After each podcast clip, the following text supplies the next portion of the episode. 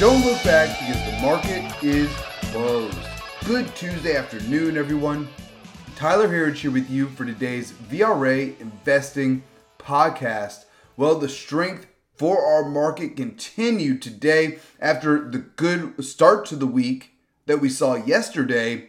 We got some nice follow through today. Most of our major indexes getting back to their highs of the day, finishing just off of them, uh, but a good smart money hour today for most of our major indexes. Uh, and it, right out of the gate today, it really looked like it was going to be a strong day. Uh, for example, small caps hit their highs of the day in the first two hours or so of trading. We didn't get back to those highs throughout the day. On the other hand, uh, the Dow Jones was able to take out its highs from the morning later in the day. So were the uh, so was tech. Um, but again, just out of the open this morning, we got a little bit of a pause. Still a lot of questions out there from Janet Yellen's comments to what the Fed's going to say uh, tomorrow and a whole lot of other uncertainty going around right now. So let's cover a little bit of that quickly and then we'll get to our market action on the day. Uh, because last week we covered this as well. Kips covered it a lot. Uh, Janet Yellen's comments last week. A lot of questions over the weekend from that. Uh, so, what she said last week was that the Treasury and the Fed combined are willing to step in and support any financial institutions, any banks that pose potential systemic risk. So that brought up the question, of course, and we raised it last week as well. What does that mean for small banks where people have more than 250,000 that is the FDIC uh, insurance limit? Are they just they're screwed then? If their bank goes out of business if they get a run on that bank you're just going to let these thousands of institutions fail? You can imagine they got a lot of backlash.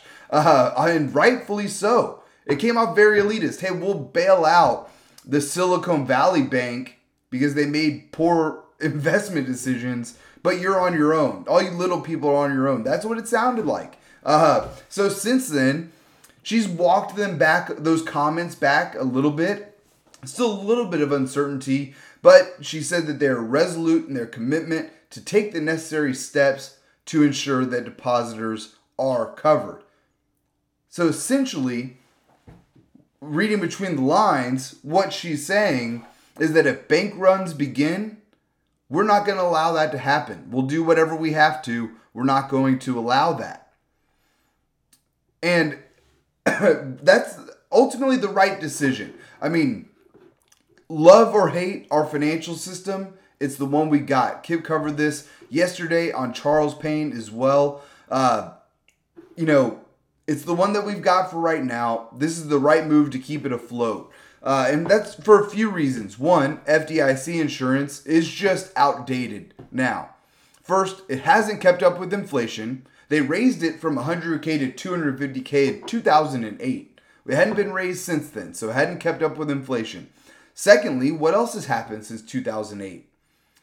Massive, massive levels of money printing. So there's much more liquidity in the system now. In fact, record levels of it, right? Thanks to the Fed's easy money policies. But that means that there are more millionaires out there, there's more small businesses out there with millions of dollars in the bank.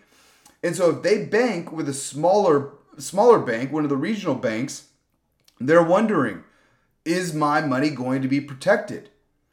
Will I be able to make payroll or is my eh, if my bank isn't able to give me the liquidity that I need, right? So you can see how this could quickly if people think that only the big banks are going to get backed up, there is going to be an exodus out of regional banks, which means that you'd have thousands of these businesses closed down.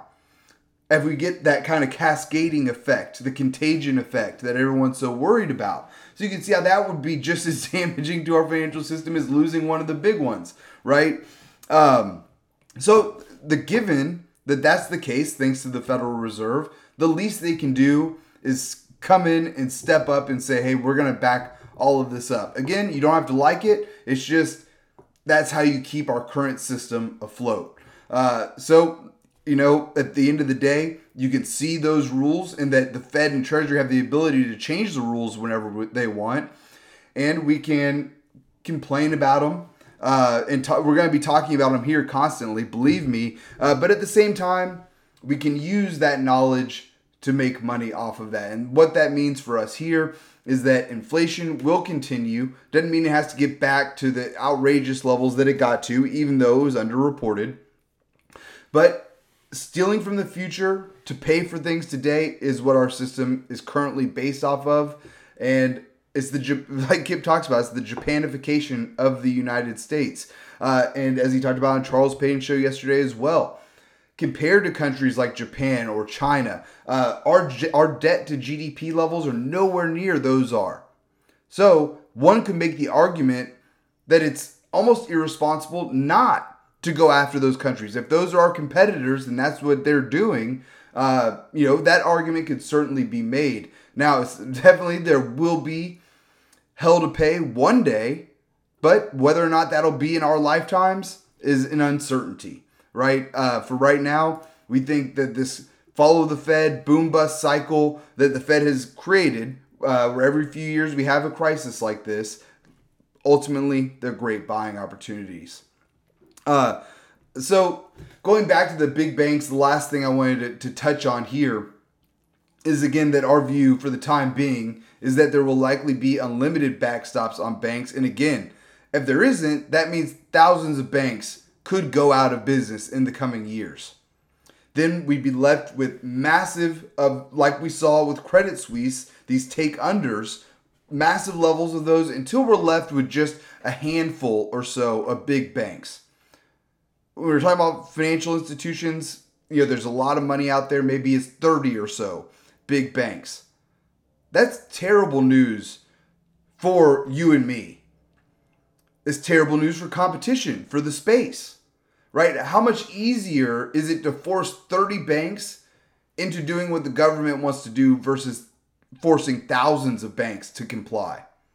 Right? If you have only 30 banks, it makes it much easier to do what China has done and implement that social credit system. I've talked a lot here at length about my concerns with CBDCs, uh, central bank digital currencies, and this is another one right here where I don't think they'll do this, but just you know, imagine with me here for a second how easy they can make it to implement something like this, even with thousands of banks, right? So you think about the unlimited backstop system. Well, as a regional bank, the Fed might say, the Treasury might say, you can't get this loan that you need to prevent, you know, a, a solvency issue and a run on your bank unless you take it in CBDC, unless you take it in our central bank digital currency. Just the same way we talked about with stimulus checks. If you don't, if there's a social credit system, you know, if you don't go get your updated vaccines, if you don't, uh, if you travel too much, whatever they want to make the rule, right? They could just say, well, we're only giving it to you in central bank digital currency. Take it or leave it. If you don't comply with what we say you have to do to get that, then you don't get it. Then the story. Uh, that's you can see. You know, I don't think that it, that type of model is coming overnight, right? But you can see the pieces being laid in the foundation of it being laid right now. Uh, you know, something to be aware of over the next ten years right? And and to be hyper aware of it though, really. Uh, it, 10 years sounds like a long way off. It's to come quickly. All right. Uh, so a little long winded there. Let's touch on a few more of the other concerns right now. Of course, tomorrow, the big one, we've got the FOMC meeting where Jay Powell, the money printing rock star himself, will once again be taking the microphone. This could be a really rare, big update for Jay Powell tomorrow. It has the potential for that. Now, knowing Jay Powell's track record, about 90% of the time that he speaks, the markets fall. I wouldn't necessarily want to take that bet. Um, but the setup is there because the 50 basis point hike everyone was talking about just three weeks ago is now effectively completely off the table. There's now over a 70% chance for a 25 point basis a basis point hike and about a 27% chance of no hike at all. That is a vast difference from where we were just two weeks ago. And there's a lot of people in the camp now of the there may be no rate hike tomorrow. The guy before, who spoke before Kip yesterday on Charles Payne's show, Goldman Sachs came out yesterday saying that it doesn't expect a hike uh, due to this banking crisis. Our view here is a little different.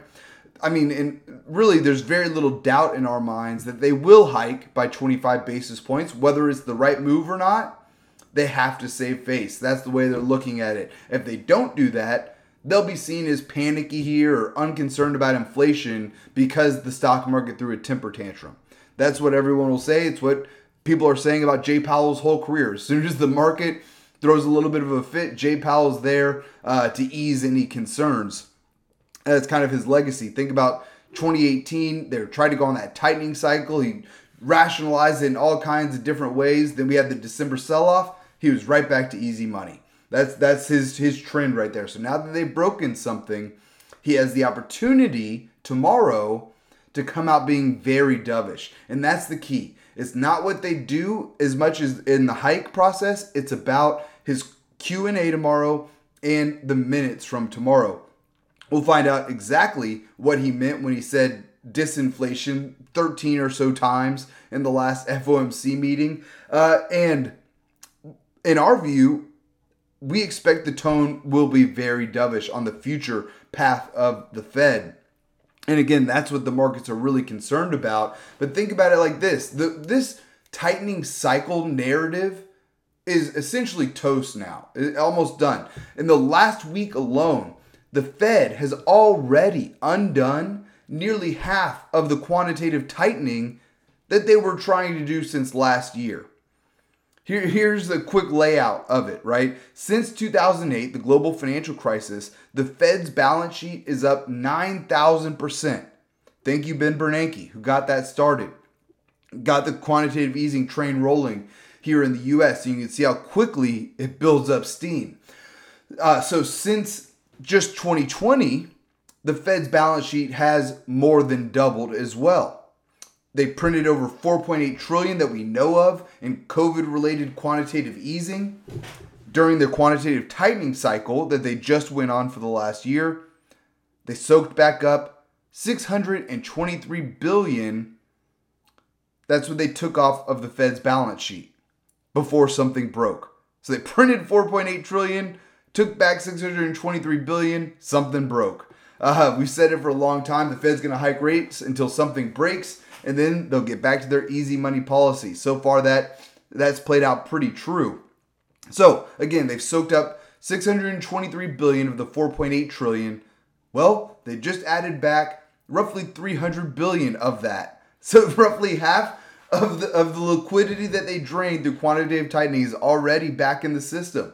I mean, the Fed knows markets are addicted to these easy money policies uh, and especially with a Democrat as president, the Fed will do what they have to. You know, I guarantee you, if Trump was in office, it would look more like 2018 right now. They probably wouldn't have stepped up as fast. They would have blamed it all on Trump and, uh, you know, just be laughing behind the scenes. But beyond that, you know, we expect to get a, a dovish Powell. We expect these banks to be backstopped, uh, which again, overall, the right move for the financial system we exist in. Again, like it or not. But there are other reasons to be bullish on stocks here as well. And namely, the fact that everyone thinks that we're about to enter a recession and an earnings recession. Remember, the stock market is not the economy. And the stock market typically begins or does begin bull markets during recessions, roughly six to nine months before the bottom in earnings. That is the the cycle that we have. Now that everyone's all feared up about the recession, that we might even this could be kind of the capitulation moment here with the banks uh, to make it obvious to everyone else when we start to rally that hey we got out of this thing and then the stock market really takes off, right? Uh, on the earnings note, uh, earnings estimates have been cut by 12.4% after Q4 earnings. That's also again, we're looking for that earnings bottom. If estimates are so bad for earnings, then what do we have? We get earnings beats. So again, this is looks like a perfect storm of events. Earnings bottoming, the recession fears are at all-time highs, the banking crisis right now. These these are contrarian indicators that, you know, build fear in the minds of so many. We use these as times to accumulate stocks. We've been saying it since the October 13th lows that dips need to be bought, and we continue to see that as the case going forward from here. Uh, and you got to remember as well, if we are in a new bull market, which we believe we are, the new bull markets are powerful, and you don't want to miss that next potential big move higher. Back to the sentiment story as well. Uh, excessive bear- bearishness here. We just got back the BAML fund manager survey, where fund manager sentiment has bounced slightly we're still below some of the most excessive bearish levels in the last 20 years. When you look back at the nine previous times when they were this bearish, eight out of those nine times, the stock market went on for huge rallies. We look for this time to be nine out of 10. All right, all that said, let's take a quick look at our markets on the day today. Small caps led the way, up 1.88% to 1,777. Next up, the NASDAQ up 1.58% to 11,860. Uh, also point out here the semiconductor ETF wasn't up as much as the Nasdaq today. Had to work hard to get back to positive territory even, but at the highs of the day, hit its highest level since April 5th of last year. So almost a 52 week high there. Uh, but when you zoom out on a chart, still a lot of room to run until we get back to all-time highs for the semis. We like that. It means there's a lot of gains uh, to be had there. Uh, next up, the S&P 500 up 1.3% and has now rallied just under 200 points in the last week alone. Once it's 4,008, that would be the number we're looking for for 200 points. That's a big move for the S&P. Now at 4,002. Uh, lastly, the Dow Jones up just under 1% to 32,560. Looking at our internals on the day, we continue to see improvement here, which we want to see. Advancing stocks beating out declining stocks over 3.5 to 1 positive for the NYSE, just below 3 to 1 positive for the NASDAQ. 52 week highs to lows Still negative, but much improved here from the previous sessions. And keep in mind, this is a lagging indicator, uh, so we expect to see a lot of improvement here soon. And lastly, volume coming in with roughly 83% upside volume today for the NYSE. Strong volume day there, and over 3 to 1 positive on the NASDAQ as well. Looking at our sectors on the day, uh, you know, not quite the risk on day you would expect, but I'll start with our laggers because these were the defensives. And if we're in a risk on environment, as we see we are, think, you know, we see it in things like Bitcoin, tech leading. Uh, that's what we're looking for. And we also look for our defensive sectors to lag, which we got. Utilities lagging down over 2% on the day, followed there by real estate and consumer staples, all defensive sectors. Then we had eight out of our 11 sectors finish positive. Our leaders were energy, consumer discretionary, and financials. Finally, for today, our VRA commodity watch gold, after getting above $2,000 an ounce yesterday, we're just a little bit below it now, gotten a little bit of a pullback. We're a little overbought here, but we remain long and strong in this group for the long haul. We're now down nearly 2% today to $1,943 an ounce. Silver down as well by half a percent to $22.50 an ounce. Copper up on the day by 1.3%, back above $4 a pound, roughly right at $4 a pound right now. Oil up as well, a nice 2.5% to $69.53 a barrel. And lastly, here, Bitcoin now turning negative on the day after hitting a recent high here at 28,437 earlier today. Now flat on the day at 27,976. Folks, that's all that we have time for here today. Please be sure to subscribe to receive our VRA podcast every day at the market close. You can sign up at VRAinsider.com. Click the podcast link at the top, and we'd love to have you with us. Thanks again for tuning in. Until next time, we'll see you back here tomorrow for the close.